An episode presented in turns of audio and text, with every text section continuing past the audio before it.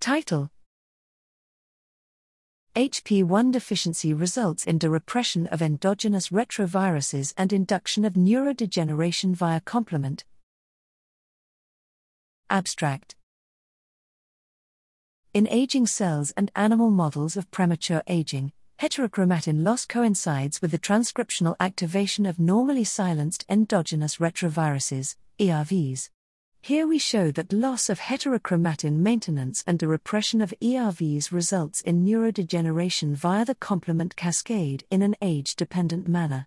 We discovered differential contributions of HP1 proteins to ERV silencing where HP1 gamma is necessary and sufficient for H4K20Me3 deposition and HP1 beta deficiency is detrimental to DNA maintenance methylation.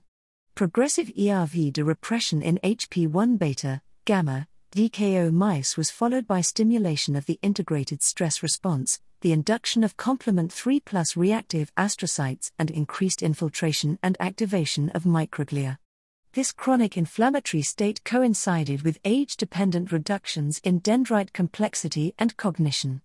Our results demonstrate the importance of preventing loss of epigenetic maintenance, as this will be the only way postmitotic neuronal genomes can be protected and or renewed.